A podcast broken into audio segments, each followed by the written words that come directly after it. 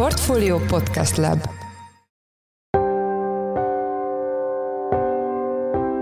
Mindenkit üdvözlünk, sziasztok! Ez a Checklist a Portfolio podcastja június 14-én szerdán. A műsor első részében Donald Trump volt amerikai elnök őrizetbevételéről lesz szó, és arról, hogy ennek milyen politikai következményei lehetnek. Az amerikai szavazók között mondom, az a egyébként nem könnyen értelmezhető szemlélet uralkodik, hogy hogy egyszerre igaz az, hogy ezek a vádak igazak lehetnek, és igaz az is, hogy ezek a vádak politikai motiváltak. Hát sajnos ilyen az emberi természet. Vendégünk Balázs Zoltán, a Corvinus Egyetem Nemzetközi Kapcsolatok és Politika Tudományi Doktori Iskolájának professzora. A második részben Szlovákiáról, a szlovák gazdaság problémáiról fogunk beszélni Zsoldos Ákossal, lapunk makroelemzőjével, aki nemrég interjút készített Horváth Mihályjal, a szakértői kormány pénzügyminiszterével. Én Szász Péter vagyok a Portfolio Podcast Lab szerkesztője, ez pedig a checklist június 14-én. Donald Trump volt amerikai elnököt kedden őrizetbe vették egy Miami bíróságon, hogy szembenézzen azokkal a vádakkal, amelyek szerint többek között hivatalból való távozás, akkor nemzetbiztonsági dokumentumokat tartott meg. Most mindenki azt találgatja, hogy börtönbe kell majd mennie az ügyvégén a volt elnöknek. Itt a velünk a telefonban Balázs Zoltán, a Corvinus Egyetem Nemzetközi Kapcsolatok és Politika Tudományi Doktori Iskolájának professzora. Jó napot kívánok! Jó napot kívánok, köszönöm a felhívást. Az első kérdésem, hogy valóban példa nélküli, hogy egy volt amerikai elnököt egy szövetségi bíróság elé állítsanak? Igen, ez valóban példa nélküli. Azt tudom, hogy arra már volt példa, hogy egy elnök jelölt börtönből próbált meg indulni a választáson, egészen pontosan, ez 92-ben történt meg. Ilyen lehetőség esetleg Donald trump kapcsolatban is felmerülhet? Nézd, az amerikai jogrendszer részleteit nem ismerem, annyit érdemes azért tudni, hogy önmagában az a tény, hogy amerikai elnökök, leendő elnökök, elnök jelöltek, egyébként amerikai volt amerikai elnökök is kerültek már nehéz helyzetbe, vagy méltatlan helyzetbe a ciklusuk lejárta után, tehát önmagában ebben külsebb meglepetés nincsen. Például mondjuk a korrupcióval kapcsolatban elég sok volt amerikai elnököt ért hát vád, vagy pedig annak árnya, hogy a rábízottakkal nem megfelelően gazdálkodott. Arra is előfordult, hogy, hogy az elnököknek fegyelmezési jogkörük van, és ezzel is, mint tudjuk, előszeretettel élnek, előző elnökök meg való megkegyelmezés, ez nem annyira, nem annyira, tehát szokatlan vagy rendkívülnek mondható ez a, ez a, ez a vádemelés, de önmagában az, hogy egy elnököt körüljárnak, körülvizsgálnak, megvizsgálnak, adott esetben botrányok tarkítják a pályafutását előtte vagy utána, ebben azért önmagában történetileg nézben valami rendkívüli, kiugróan, szokatlan azért nincsen. Ugye hát azt is láttuk, hogy Clintonnál, Hillary Clintonnál, a jellegi elnöknél is Nixonig visszamenőleg nem nagyon tudnák szinte olyan amerikai elnököt mondani, akinek ne gyűlt volna meg a baja valamilyen szinten, valahol, valamelyik ponton az igazságszolgáltatással nagyon-nagyon tágan mértve. Két vádpont érinti most Trumpot. Az első az egy lefizetési ügy. Az ügyvédjén keresztül pénzt ajánlott egy pornószínésznek, aki tehát azt kérte, hogy ne beszéljen a kapcsolatukról, de amiről most itt szó van, az a frissebb vád, ugye a nemzetbiztonsági iratok nem helyes kezelése. Itt azokról az iratokról van szó, amelyeket egyébként többek között Trump egyik birtokának az uhanyzójában is megtaláltak, és itt a vád egy 1917-es kémtörvényre hivatkozik. Engem az érdekelne, hogy mi ez az ügy, ami nyilván túlmutat egy iratkezelési problémán, mi teszi ezt egyre súlyossá? Talán még azért egészítsük ki, hogy emlékeim vagy információm szerint nem ez a két ügy van, Trumpot elég sok minden miatt vizsgálják, és többek között ugye a állítólagos beavatkozása a választási folyamatban szintén szövetségi vizsgálat alatt áll, tehát azért nem ez az utolsó történet ebben a, ebben a hosszú listában. Ezt csak érdemes hozzátenni, hogy ez a jelenlegi legnagyobb eh, reflektorfény kapu, de van még sajnos bőségesen. Ugye itt sem feltétlenül az iratok önmagában való helytelen kezelése az érdekes, hanem amennyire én megismerkedtem ezzel az ügyel, itt arról is szó van, hogy felszólításra nem adta ki őket, tehát nem működött együtt azokkal a nyomozati szervekkel, amelyek, vagy akik ezt a, ezeket az iratokat tőle visszakívánták ugye szerezni és a, az ügyetnek a, a minősítése nyilván erősen befolyásolja majd amit ön már itt az imént kezdett feszegetni, hogy milyen súlyosságú iratok, tehát milyen, milyen érzékenységű iratokról beszélünk itt tulajdonképpen. Valóban atomtitkokról beszélünk, vagy atomfegyvereknek a, a vonatkozó információkról beszélünk, vagy ami még érzékenyebb, talán, bár nem tudom, mi lehetne érzékenyebb, de talán még ennél is az, hogy az Egyesült Államok, vagy a külföldi hírszerzési pozícióit fenyegető, vagy azokat esetleg veszélybe sodró iratokról beszélünk.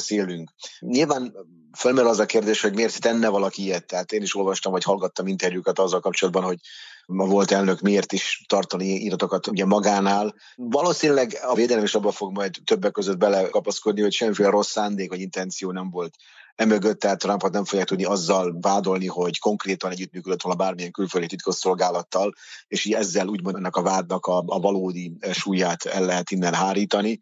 Ugye erre pedig hát az a, az a válasz, hogy egy amerikai elnök, ha egyáltalán ebben a pozícióban adóan semmiféle elővigyázatlansággal nem szabad, hogy, hogy vádolható legyen, főleg amiatt, hogy ugye a volt elnökről is eléggé közismert, hogy rengeteg üzleti barátja, egyéb baráta ismerősei vannak, és hát ugye a félelem arról szól, hogy, hogy még csak nem is feltétlenül rossz szándékkal, hanem egyszerűen figyelmetlenségből, vagy, vagy valamiféle felvágási vágyból ezeket, ezeket szívesen kiadja, odaadja másnak, tehát másolatot készít róluk.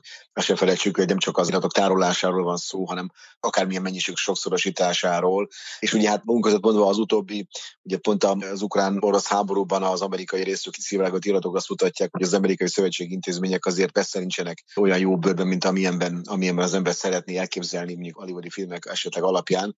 És sajnos a jellegi kormányzat is, de az ezt megelőző kormányzatnak is valószínűleg benne van, benne van a, a keze abban, hogy a, az, hogy az iratkezelés, ez bizony nem, a, nem nincs, tekintető nincs a szövetségi kormányzat a helyzet magaslatán. Tehát ez egy mélyebb problémára is rávilágít, ebből van szeg sem a jellegi kormányzat, sem az előző kormányzat nem tud igazából jól szeg kijönni. Azért a külföldi, tehát a, a Amerika partnerei gondolom eléggé elhűlve figyelték ezt, figyelik ezt az ügyet is, de figyelték az elmúlt hónapokban ugye nagy nyilvánosságot kapott kiszivárogtatást is. Kicsit beszéljünk még a politikai következményekről. Trump népszerű, indul az elnök jelöltségért. Ez az ügy vajon inkább árt neki, vagy épp ellenkezőleg mondjuk mártírt csinál belőle? Hát igen, ez az egy dolláros kérdés, amit ugye mindenki feszeget, amit ön is mondott az elején. Ugye azt azért lehet tudni a legutolsó közölönyikutatások szerint, hogy az előző vád, vagy tehát az a bizonyos lefizetéses történet, ez, ez az annyira nem rengette meg az ő népszerűségét, de tegyük hozzá azt is, hogy a népszerűség azért mindig is csak a republikánus párt korlátozódott.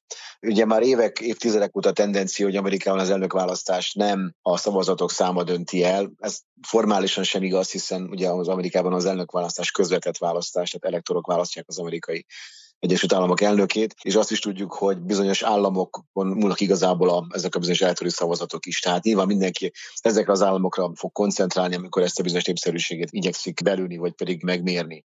Amit még láttam, ilyen friss adatokat, azok azt mutatják, hogy a republikánus párt jelentős részében nem rendül meg a bizalom a volt elnök iránt. Valószínűleg nagyon elkötelezettek ezek az emberek ezek a szavazók, és számukra meggyőző az, hogy ez egy politikailag motivált vádemelés, még akkor is, hogyha egyébként a, ezek a vádak adott esetben tényszerűen megállnak. Az amerikai szavazók között mondom, az a egyébként nem könnyen értelmezhető szemlélet uralkodik, hogy hogy egyszerre igaz az, hogy ezek a vádak igazak lehetnek, és igaz az is, hogy ezek a vádak politikai motiváltak. Hát sajnos ilyen az emberi természet.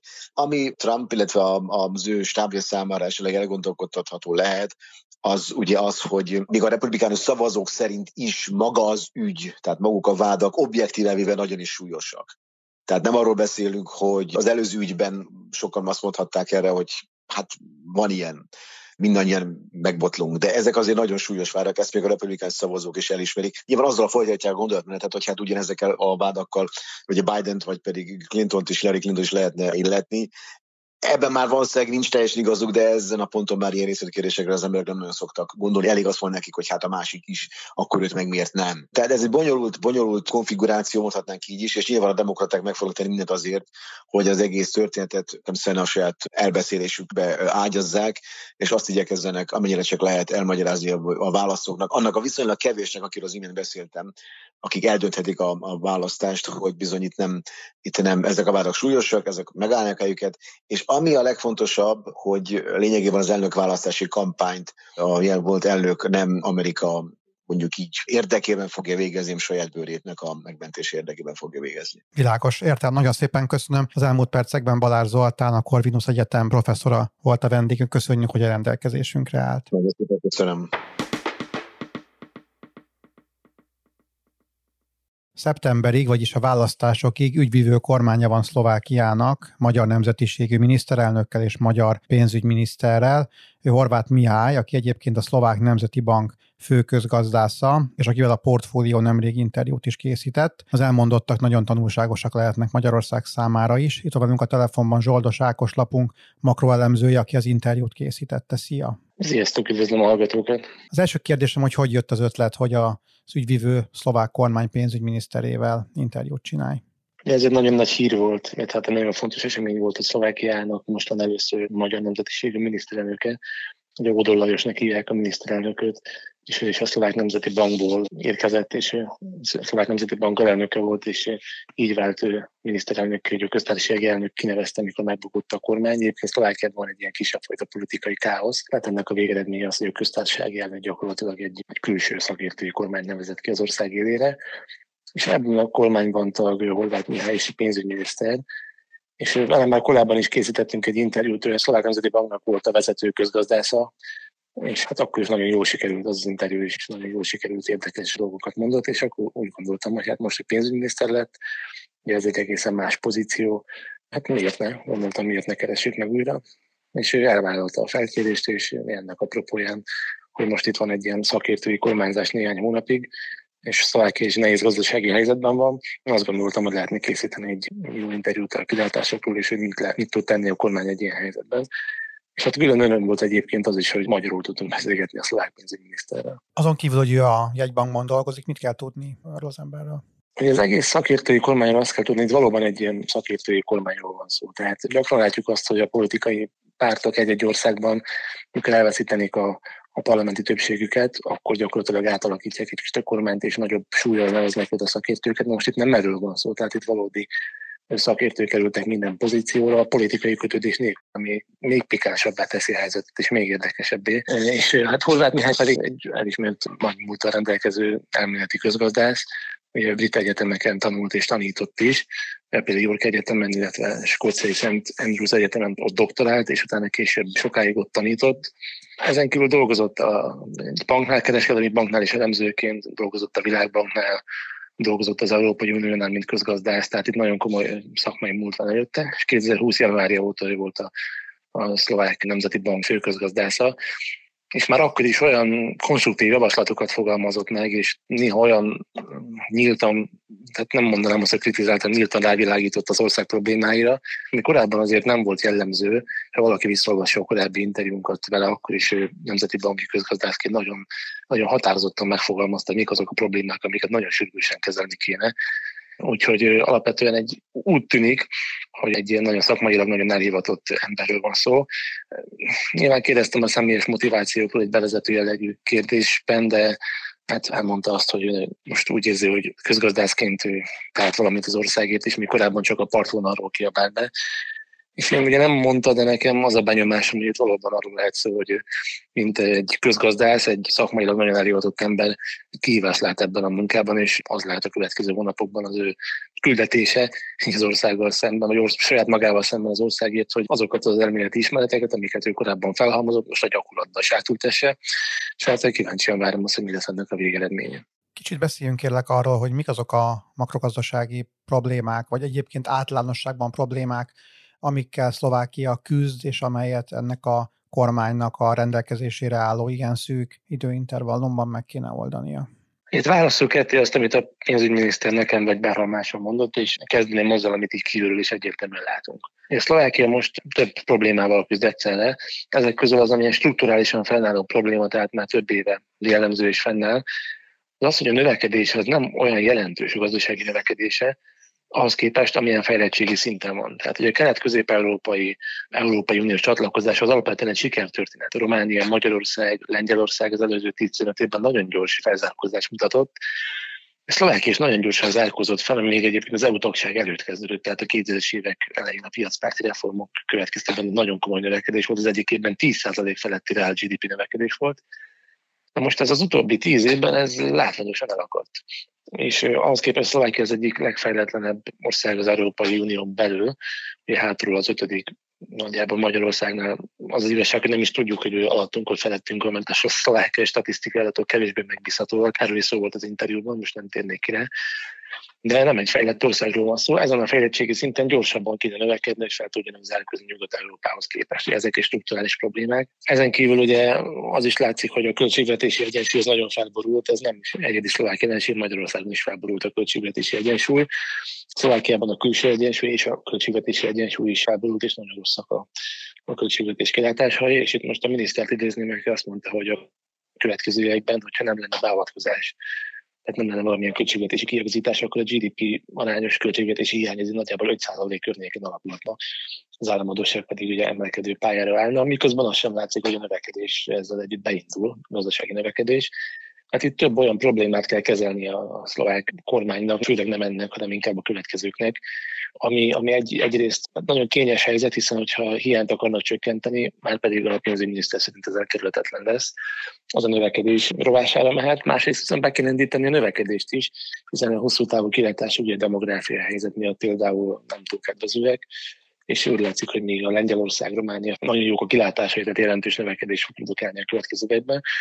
Szlovákia, hogyha minden változatlanul marad, akkor le fog szakadni még ezek az országokhoz képest is. De mégis milyen lehetősége van egy, egy olyan kormánynak, amely szeptemberig kapott mandátumot?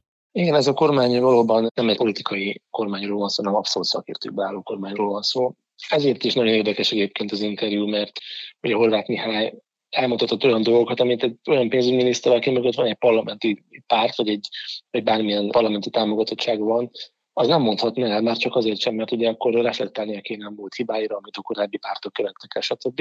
És hogyha valaki így kívülről tényleg szakértőként, egy, egy elméleti közgazdászként pénzügyminiszteri pozícióba kerül, és sokkal nyíltabban észlelheti azokat a problémákat, amiket, amiket egyébként egy politikai kötődésű miniszter kevésbé, kevésbé mondhatnak ki, még hogyha érzékel is. Arról meg ugye ne is beszéljünk, hogy, hogy egy miniszter nem fog, egy olyan miniszter, akinek vannak politikai ambíciói, vagy van mögötte egy párt, aki ugye megköti a kezét, az nem hozhatna olyan döntéseket, ami, ami esetleg népszerűtlen. Hát, hogy egy költségvetési kiigazításról beszélünk, az valamilyen formában mindenképpen népszerűtlen lehet. Még egy tényleg egy közgazdász, aki, akinek szakmai céljai vannak elsősorban, és nem politikai céljai, ő hajlamosabb, illetve hát rá is van kényszerítve, hogy meglépje azokat a lépéseket, amik, amik szakmailag elvártak, hogy az ország egyensúlyi szintje javuljon, vagy éppen a növekedése beinduljon. Tehát ilyen formán nagy lehet az elvárás a szakértői kormányon szemben. A másik dolog viszont az, hogy nagyon nagy mozgásterük nem lesz egyrészt a időrövidsége miatt, Ugye ebben az időszakban, amíg ők kormányon lesznek, most már nem is fog összeülni a parlament, ha csak nem lesznek valami rendkívüli ügyések, tehát törvényjavaslatokat ők nem tudnak elfogadtatni. És a parlamenti pártok úgy látszik, hogy nem is nagyon szeretik ezt a helyzetet, hogy a köztársasági elnöki egyfajta beavatkozásként kinevezett egy külső szakértőkből álló kormányt, tehát így kell elképzelni ezt a helyzetet. Tehát ez nem mondanám, hogy egy erős törésvonal, de mindenképpen egy olyan egyedi helyzet, amire, amire nagyon ritkán látunk példát az európai országokban, hogy abszolút tényleg mindenféle pártkötődés nélküli szakemberekből álló kormány, kormányoz. Viszont nem fogják megkapni a bizalmat a parlamentben, azaz nagyon kevés, nagyon csekély lesz a mozgásterük, és a pénzügyminiszter azt mondta, hogy elsősorban azokra a módszerekkel tudnak csak tenni, ami rendelkezésükre áll, ez pedig az lehet, hogy előkészítenek törvényjavaslatokat, ugye nem fognak tudni a parlament elé vinni, de rendelkezésre áll majd a következő kormány elé, cselekvési terveket készítenek, reformtervezeteket készítenek, programokat készítenek, és hogyha a következő kormány ezeket semmibe veszi, akkor számon lehet rajtuk kérni, hogy miért, miért nem foglalkoztak ezekkel a szakmai javaslatokkal. Tehát azért nem lehet azt mondani, hogy teljesen súlytalan ez a kormány. Egy szakmai jellegű nyomást gyakorolt a következő kormányra, hogy valóban abba az irányba ugye a, a gazdaságpolitikát, amelyre a szakértői kormány javasolta. Lehetetlen most ezt még megmondani, hogy ez valóban hogyan alakul. És még egy rövid idő erejéig érdemes kitérni a költségvetésre, ugyanis 2023. szeptemberében lesz a következő választás, a 24-es költségvetés elfogadására nagyon kevés idő marad, és a következő kormány, hogyha feláll mondjuk október-novemberben számolunk egy ilyen egy-két hónapos koalíciós tárgyalásokkal, akkor sem lesz nagyon idejű új költségvetés kidolgozni, tehát minden bizonyal a mostani szakértői kormány költségvetés tervezete az, az nagy súlyban fog szerepelni a következő kormány költségvetési tervezetében is, tehát azért nem lehet azt mondani, hogy itt egy abszolút súlytalan kormányzásról van szó. Tudsz esetleg mondani arra példát a közelmúltból olyan hibára, amit esetleg Szlovákia elkövetett, és amely jó például vagy tanulságú szolgálhat a magyarok számára is? Itt most megint csak a minisztert szeretném idézni, hiszen ő ezek közelebbről látja a dolgokat, és hogy még egyszer mondom, nagyon nyíltan ismertette azokat a problémákat, amit a, a politikai vezetés nem, nem tett meg a korábbi időben, ugyanis itt leginkább arról van szó, hogy hibák abból erednek, hogy mit nem tett meg a kormányzat, és nem abból, hogy mit tett meg. Ugye Szlovákiában jellemző az előző években kevésbé volt erőteljes kormányzás, mint tehát, hogy nagyon fragmentált a pártrendszer is, és egy értelemszerűen inkább politikai szempontok voltak a fontosak a kormányzás során. Az előző három évben például leginkább arról szólt a a szlovák politikai, arról szóltak a szlovák politikai viták, hogy milyen személyi cserék lesznek a kormányon belül, vagy kinek kell távozni, hogy egyben maradjon a kormány. Na most ilyen környezetben nem lehet telefonterveket kidolgozni. És hát Horváth is azt mondta, ugye a pénzügyminiszter, hogy nem voltak nagy átfogó szerkezeti átalakítások, nem volt modernizálva az állami igazgatás, és így elmaradtak azok a fontos lépések, amik kellettek volna ahhoz, hogy Szlovákiát kihozzák ebből a közepes fejlettségi szintről, a Szlovákia most egy közepesen fejlett gazdaság, nagyon nagy súlya az autóiparnak, és nem látszik az, hogy most hogyan állná Szlovákia egy magasabb hozzáadott értékű termelésre, ami egy valóban gazdagá tud tenni egy országot. Tehát itt inkább elpazarolt lehetőségekről van szó, meg nem lépett reformokról, Említette például az állami igazgatás mellett a, az igazságügyi reform hiányát, és nagyon fontosnak tartja azt, hogy az oktatásban nem történt jelentős mértékű beruházás, és nem csak mennyiségben, hanem minőségben sem volt semmilyen változás. Valamint az is látszott, hogy Szlovákia az előző években nagyon rosszul használta fel az Európai Uniós forrásokat. Hát most még az előző költségvetési ciklusból, amikor 14 milliárd euró jár Szlovákiának, és 2020-ban ért véget ez a ciklus, ebből a 14 milliárd euróból 4 milliárd eurót mi nem használtak fel, és azt most a szakértői kormánynak kell még idén felhasználnia, mert különben elveszik.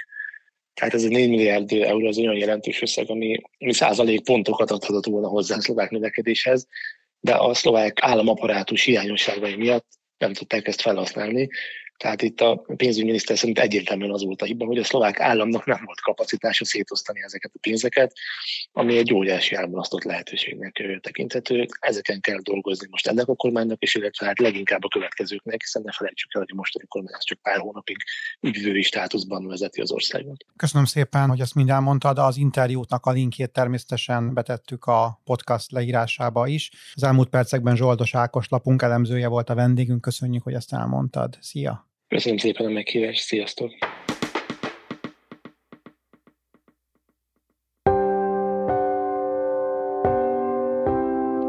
Ez volt már a Checklist, a Portfólió munkanapokon megjelenő podcastje. Ha tetszett a műsor és nem tetted volna, iratkozz fel a Portfólió Checklist podcast csatornára valamelyik nagyobb platformon, például Spotify-on, Apple vagy Google podcasten. Ha segítenél abban, hogy minél több hallgatóhoz eljussunk, akkor értékelj minket azon a platformon, ahol ezt az adást meghallgattad. A mai műsor elkészítésében részt vett Bánhidi Bálint, a szerkesztő pedig én voltam Száz Péter. Új műsorral holnap délután 5 óra magasságában jelentkezünk, addig is minden jót, sziasztok!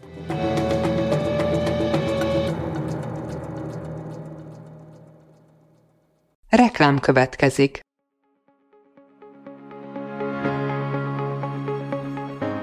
Raúl Müller Lajos vagyok, az Agrárszektor főszerkesztője. Májusban két tematikus konferenciát is rendezünk Kecskeméten az agrofood szektor szereplőinek. A május 22-én tartandó Portfolio Agrofood 2024 konferencia az élelmiszeripari vállalkozások, beszállítóik, a szolgáltató cégek és a kereskedők számára nyújt egyedi betekintést az aktuális trendekbe. A május 23-án megrendezendő Agrofuture konferencia pedig egyedülálló módon tematikus formában foglalja össze a hazai agrárgazdaság fenntarthatósági követelményeit és innovációs lehetőségeit.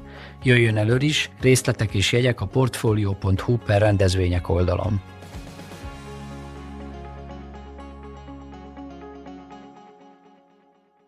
Reklámot hallottak.